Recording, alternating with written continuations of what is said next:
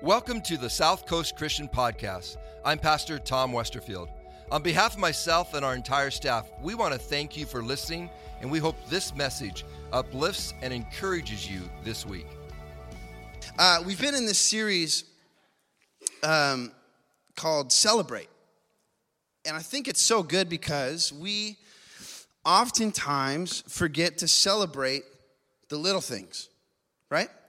We celebrate big things like we got a job promotion, the kids are doing great, whatever, but some of the small things we forget to celebrate. This is something I've been trying to work on uh, being a young dad, is when Vince does even small things that are good, I should celebrate him, right? And not just on the big things or not just when he doesn't mess up royally, you know, but when he does uh, something small that's little. And uh, something we've been working on is like his manners. You know, he'll say thank you, or and he's gotten really good at it. I'll give him something and thank you, Dada. You know, and he'll he'll do all these little things and and uh, but then he's gotten into this one now where he says sorry for no reason. and it makes it like makes me want to cry. You know, he's like, I, I, I well, I'll be like, hey man, it's okay. Hey, don't you don't need to touch that. It's okay. Sorry, dad. And I'm like, oh, no, it's fine. Like I'm just trying to trying to help you. But it's the little things that matter so much. Amen. So I preached this message on Wednesday. So this basically this whole front row has already heard it, but. we've been in we've been doing this thing in our youth group where we're trying to read the whole Bible together, cover to cover. Uh, and so it's taken us a while, and we're not even close to done. But my goal is if someone is with our youth group two or three years, they'd have read the entire Bible and understood it and had because we record our messages we have uh, them on po- uh, podcast form they have a whole bank of uh, bible studies they can go back to and remember and so it's been really great and so we were in this series that was man, it was about 11 weeks long. It's called The House of David. And so this worked through um, 1st and 2nd Samuel, 1st and 2nd Kings, 1st and 2nd Chronicles, right? All these uh, fun stories of Samuel, Saul, David, uh, Solomon, all the mess, everything else. And then uh, Elijah, uh, who Elijah was, it was really a cool, pretty cool guy, you know. Uh, he challenged the prophets of Baal, had this cool thing, and then he's the only other person besides Jesus who didn't die. He was caught up in uh, chariots of fire um, and brought up to heaven, which is pretty cool. Uh, but last week I was talking about his successor named Elisha, and I'm starting to think that he just picked him because their names are similar, but I'm, I'm not too sure. But it's confusing when you're preaching to junior hires talking about Elijah and Elisha. You have to really emphasize it. But um, there's this story that happens uh, that's really quite interesting. Uh, and it mimics this story almost of what happened before um, with Elijah. Elijah, there was this story where there was this woman, and she uh, was totally out of food, and she was poor. And he comes to her house and he says, Make me a meal. okay, relax, dude, right? But he says, Make me a meal. And she says, I don't have anything to make you. All I have left is enough flour to make a, one last meal for me and my son before we die which is a hopelessness that hopefully none of us have ever experienced. And he says, Trust me, make me one, and it'll be okay. So she makes him a meal, and then all of a sudden, she just never runs out of flour. Just keep there's more and more and more and more. And then her son dies later. And she's like, Why did you do all that if he was going to die anyways? And then uh, Elijah goes, lays on the on the on the dead boy and asks God to breathe life into him again. And he does. So then later on, he goes, Elijah goes and asks uh, Elisha to follow him. It's confusing. And he does. And there comes a time where Elijah knows he's going to go to heaven. And so Elijah keeps telling Elisha to, to kind of go away. He doesn't want him to see it or whatever. And Elisha says, well, No, I'm following you until you go. and at the very end, Elijah says, Okay, so then what can I give you? And Elisha says, Give me a double portion of your spirit. And this is what I told our youth, and this is what I would tell us is that uh, as Christians, we shouldn't be shy with the authority God has given us. We shouldn't be timid with the hope of Jesus, right? When when when we walk into a scenario, we should stand before the Lord and say, God, give me double of what I'm expecting right now. God, God, anoint me in this situation. Give me the words to say, right? And Elisha was bold and said, Here's what you can give me, Elijah a double portion of your spirit. Then there's this interesting thing that happens. There's these stories split up, but it basically mimics what happened with Elijah. So at first, there's a widow with some oil. And her story's a little different. It's not necessarily that they're going to die, but she's in debt, and the debt collector's coming to take her kids, which again is hopefully not a hopelessness that, that we've had to experience, but maybe some have. And so Elisha says, Here's what you do go to all your friends and all your family and borrow as many jars as you can. Bring them all into a room, close the door, and start pouring. So she does. She gets as many jars as she can. She get, brings her sons into the room, they close the door, and they start pouring. And they only run out when the last jar is filled. And he says, Now go take these jars and sell them, pay off your debts. Very similar to the flour story, right? It sounds almost similar. And then there's another story of a woman who created uh, or who made a place for Elisha to stay. Like she, she had her, her little casita, you know, her, her guest room for Elisha. And he asks her, like, man, you've been so great to me. What can I do for you? She's like, oh, nothing. And, but then he finds out from her maidservant that she doesn't have any kids and her husband's old. And so the, the, the kind of hope for that is gone. And Elisha says to her, by next year, you'll be holding a son. And so this comes to pass, she does, but then the boy gets older and he dies. So, this is the scripture we're going to start with. This is the scripture I preach on Wednesday. It's going to be good. Amen? All right, we're going to start on verse 18 of 2 Kings chapter 4. When the child was grown, the day came that he went out to his father to the reapers. And he said to his father, My head, my head. And he said to his servant, Carry him to his mother. right? What a dad thing to do. Take him to his mom. Know? The son goes to his dad, Dad, my head hurts. Uh, go to mom. Anyways. When he had taken him and brought him to his mother, he sat on her lap until noon and then died. So remember, this is the young boy that was a miracle baby right? Elisha told this woman she would have a son. She's like, I can't have a son, but she has a son, and then he dies. She went up and laid him on the bed of the man of God and shut the door behind him and went out. Then she called to her husband and said, Please send me one of the servants and one of the donkeys that I may run to the man of God in return. And he said, Why will you go to him today? It's neither new moon nor Sabbath, which are days that you would typically take uh, offerings to the Lord and, and, and something good would happen. and she said, It will be well. So, the, so her son dies, and most of us, if we were in that situation, would be absolutely distraught, right? As we probably should.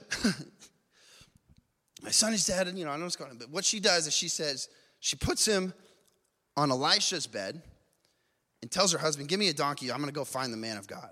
And he says, Why are you going to do that today? You know, he's kind of questioning. And she makes a statement that I think we should all write down in our daily prayer notebook or whatever. She says, It will be well. And in some translations, it even just says simply peace. It will be well. So, we're in this series called Celebrate. Today, we're going to celebrate hope, the hope of Christmas. But the title of my message is It Will Be Well. It will be well.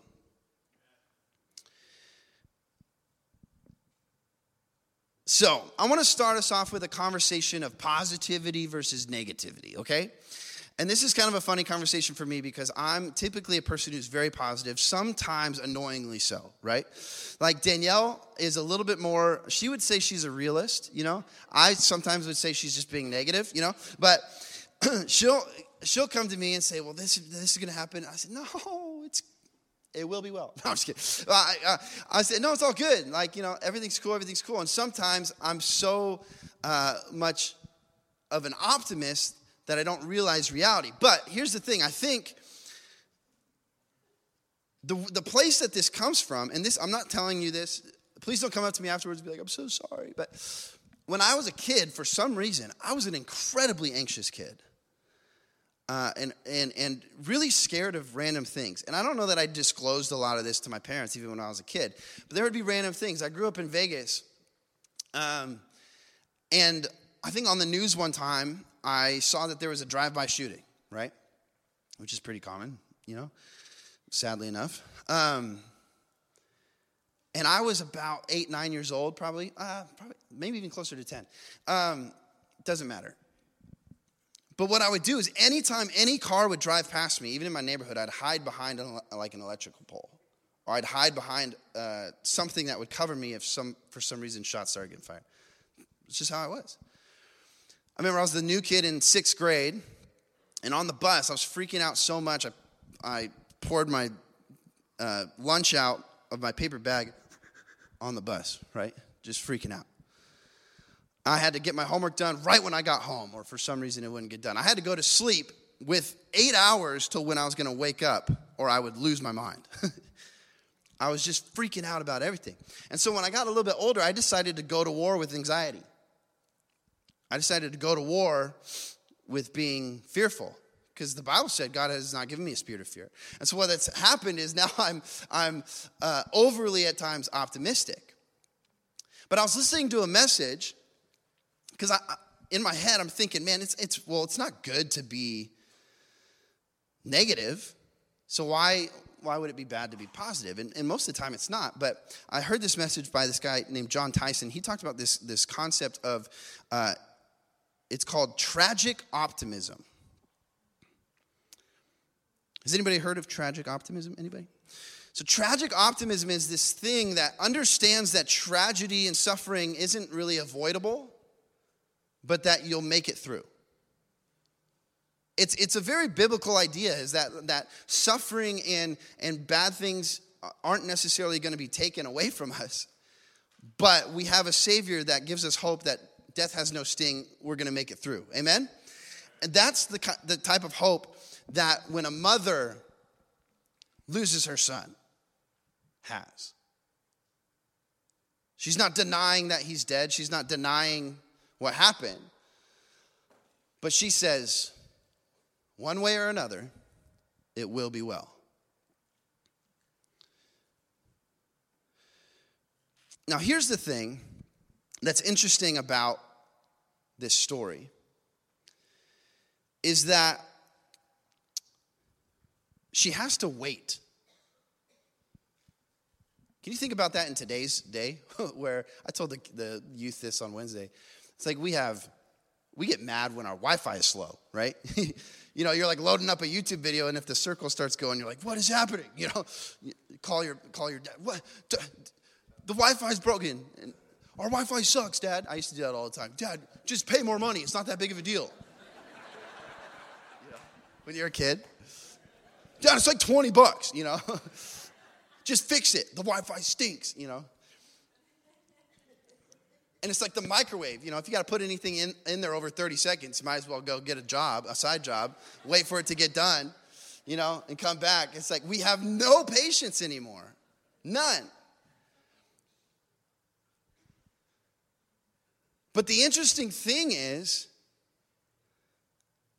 waiting is like on the bottom level of suffering, on the totem pole of suffering. And we have to learn how to do it well. We have to learn how to wait. We have to. And here's the thing in today's world, we have to learn from this how to wait because no one else is going to teach us how to wait. Everyone's working so hard to give us everything as quickly as they can get it to us. You don't even have to go to the grocery store anymore if you don't want to. Just schedule your groceries to show up And here's the thing if they don't show up on the day that you're, they're supposed to show up, it's the same thing. It's like calling your dad for the Wi Fi bill. Where's my food? You know? It's got to get there right on time. But this woman, she doesn't pan- panic. I need to do. She sets him down. Can you imagine your son dying and you set him down in a room and leave and say to your husband, "It will be well." That's a lot of patience. That's a lot of. But here's the thing sometimes we get frustrated that God makes us wait for something. We've been praying for something, asking God for something. We felt like God called us to something, and we have to wait, and we have to wait, and we have to wait. But if you're a parent in the room, you know that you'll understand how important something is to your kid if you make them wait for it. So, when Vince is like 10, maybe he'll say, Dad, I want a skateboard. And every kid at some point wants a skateboard, but not every kid turns into a skater, right? So maybe I'll just make him wait. Six months later, does he still want the skateboard? Nah, it's okay. But I already know right now, Vince is gonna be like, Dad, I need a drum set. And I could wait five years, and he's still, Dad, I need a drum set. Why? Because it matters to him. And so sometimes God has us waiting for something because he wants to know if it really matters to us. Like, God, I've been praying for this, and he, and he's, he knows if he just gave it to us, we would forget about it. It's like the Christmas gift that you're like, I need it, I need it, I need it. And you got it, you wore it one time or whatever, and it went into the closet, you forgot about it. Because it didn't actually matter. But this mom was willing to wait for the man of God. Why? Because it mattered so much to her. It mattered so much.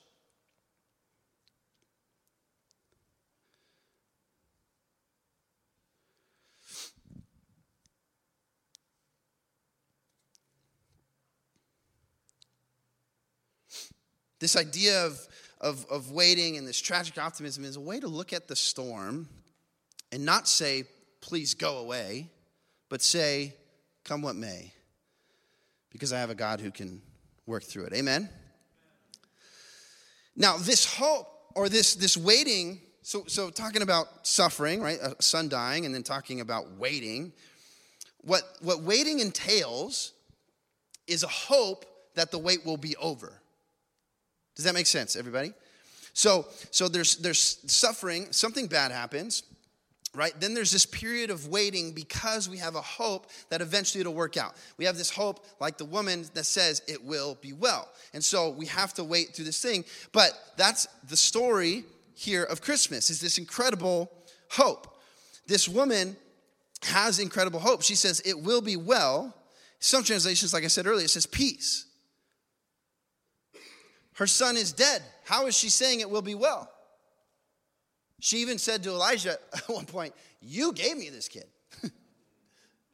you said, I didn't even ask.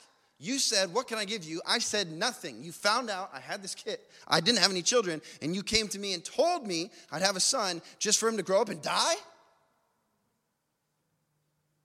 Anybody ever felt like that with God sometimes? God, you gave me this. Just so that uh, it would fail? You gave me this dream, Lord, just so that I'd have to wait 10 years? you told me. Fill in the blank. But she knew, this woman knew two things. She remembers the God that gave her a miracle, and she knows that same God can give her another one. That's what hope is. It's not saying, well, he's not dead. It's saying, well, he might be. And actually, he is. We checked. But I know a God that gave me the Son in the first place. And I know a God that will bring him back to life. This is the hope of Christmas. Truth is, though, not every time that we pray, not every time that we seek the Lord, does it work out how we think it should. Can we be honest? There's sometimes, man, we've prayed so hard, we've prayed so hard, we've prayed so hard. and it doesn't work out how we thought it would. Sometimes it does, and our faith grows, and sometimes it doesn't, we're wondering, what? Why didn't it work out? Why did I lose the person I loved? Why did they not come back to life? And that's the hard thing. As a pastor, that's a hard thing to address. Is that sometimes we pray and it doesn't work out how we thought it would. And so, how, what's the answer to that? What's the answer to, to suffering that seemingly goes on? The answer is the hope of Christmas, the hope of the cross. Because the Bible says that death has no sting. What does that mean? Because it still kind of stings. You know, when our loved ones die, it still hurts. So, what's the hope in that? The hope is that if Jesus really died on the cross and he really rose again, it's all going to be okay. If he did exactly what he said he did, and we all, if we just accept him, get to go to heaven, then death really doesn't have a sting. Eventually, and this is hard, that's the hardest word. Eventually, it'll all be okay. Eventually. Waiting's hard. But when we have a hope that is Jesus, we can learn how to wait. This Christmas season. Maybe this, for some of you, this is the first Christmas without that loved one. And everyone's celebrating, everyone put their lights up. It was a little harder for you to put your lights up this year, a little harder for you to put the Christmas tree up. And so, what I want to tell you today is it will be well. It will be well. Might take some waiting, but it will be well.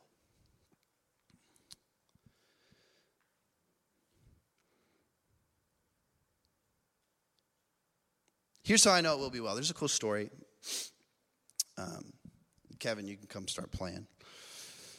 Not keys, because you're not good at that. You can play guitar. I'm Just kidding. Just kidding.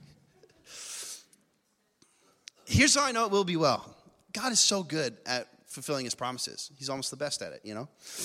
He is the best at it. So in Matthew uh, chapter 11, John the Baptist says, he's, John the Baptist is in prison and he sends this message to Jesus and he says, Are you the one that we've expected or should I find somebody else? Whoa. What they put in his water, you know? He says, Are you the one, or should we expect someone else? And Jesus replies, and He says, Tell him this. He said, The blind receive sight, the lame walk, the lepers are cleansed, the deaf hear, the dead are raised up, and the poor have the gospel preached to them. The last time things like this really happened was with Elijah and Elisha. And so Jesus is saying this very interesting thing to, to John. He's saying, Not only am I the king you've been waiting for, I'm the priest and the prophet too. he said, I'm everything. And you can see it in what I've done. Jesus is saying to him, Not only am I those three things, I'm God. And so there's this like image of grace here, this amazing God who's, who's come to earth and is fulfilling these prophecies that we would read about in the Bible. It's amazing. Here's, here's the most moving thing that I, I know. It's a fun story to illustrate that God turns all things for good. So, in the story of Israel, right, if you go back to even Adam and Eve, it's like they had like, it was a small portion of the Bible where everything was good, right? It was like two chapters, you know. And then, you know, I can't believe it was just an apple. It had to have been something super good, you know, that that tempted him. Anyways, everything from there is like this downward spiral. There's a flood, there's slavery. If you read the book of Judges, it's like they are good and then they're bad. And then it's good and then it's bad. And God sends a savior and then it's bad again. And they keep doing evil, keep doing evil, keep doing evil. And then David's the best king there ever was and he's not actually all that great, right? Like he, he's pretty sinful. And in the Bible, he's the best. That's crazy, you know? Like he's murdering people, committing adultery, and he's the best we got? Wow. And all the kings after him were worse. And it's just like everything is like going in this downward spiral, and we see these two stories that are very interesting Moses and Elijah. Both, both ask God, God, would you show me your glory? Moses says, Show me your glory, and God says, I can't, it would kill you. So God says, I'll, I'll, pass before you with my back turned. And he does. The same thing with Elijah. Elijah's going to meet God, and he's like, I can't, it would kill you. And so he sends wind and fire and smoke and all these things, and God's not in any of those, but God comes to Elijah in this still small voice. But there's this interesting story in the New Testament called the Transfiguration. When I was a kid, it never made sense. but it's basically Jesus takes Peter, James, and John, he goes up onto this hill, and all of a sudden, Jesus turns into like the most glorious thing it says his face shone like the sun. Right? Jesus in all his glory and all his deity is, is, is right there before Peter, James, and John. It's like, whoa, whoa, whoa, what? And you know who else is there?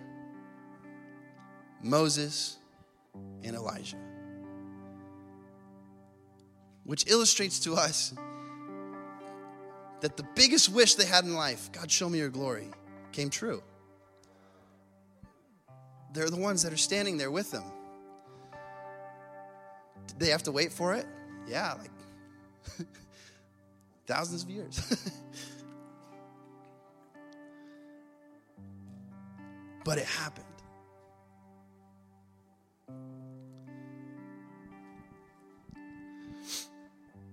So here's the thing, and I'm done, that I want to say God is good. Amen? And the hope of Christmas is more than just lights and being giddy. The hope of Christmas is understanding suffering, understanding waiting, but saying it will be well. It's all going to be okay in the end. If Jesus really died, if Jesus really rose, it's going to be okay. Jesus shows up in the Bible to free his children, he shows up to tear down the walls of Jericho. He shows up to bring fire on a wet altar. He shows up to die on the cross. But you know what he also does? He shows up to put flour in a hungry mom's pot and he shows up to put oil in a desperate mom's jar. So this Christmas, let's remember it will be well. And then he cares about the little things. And let's celebrate that because he's always been good to us. Amen. Let's pray. Jesus, we love you.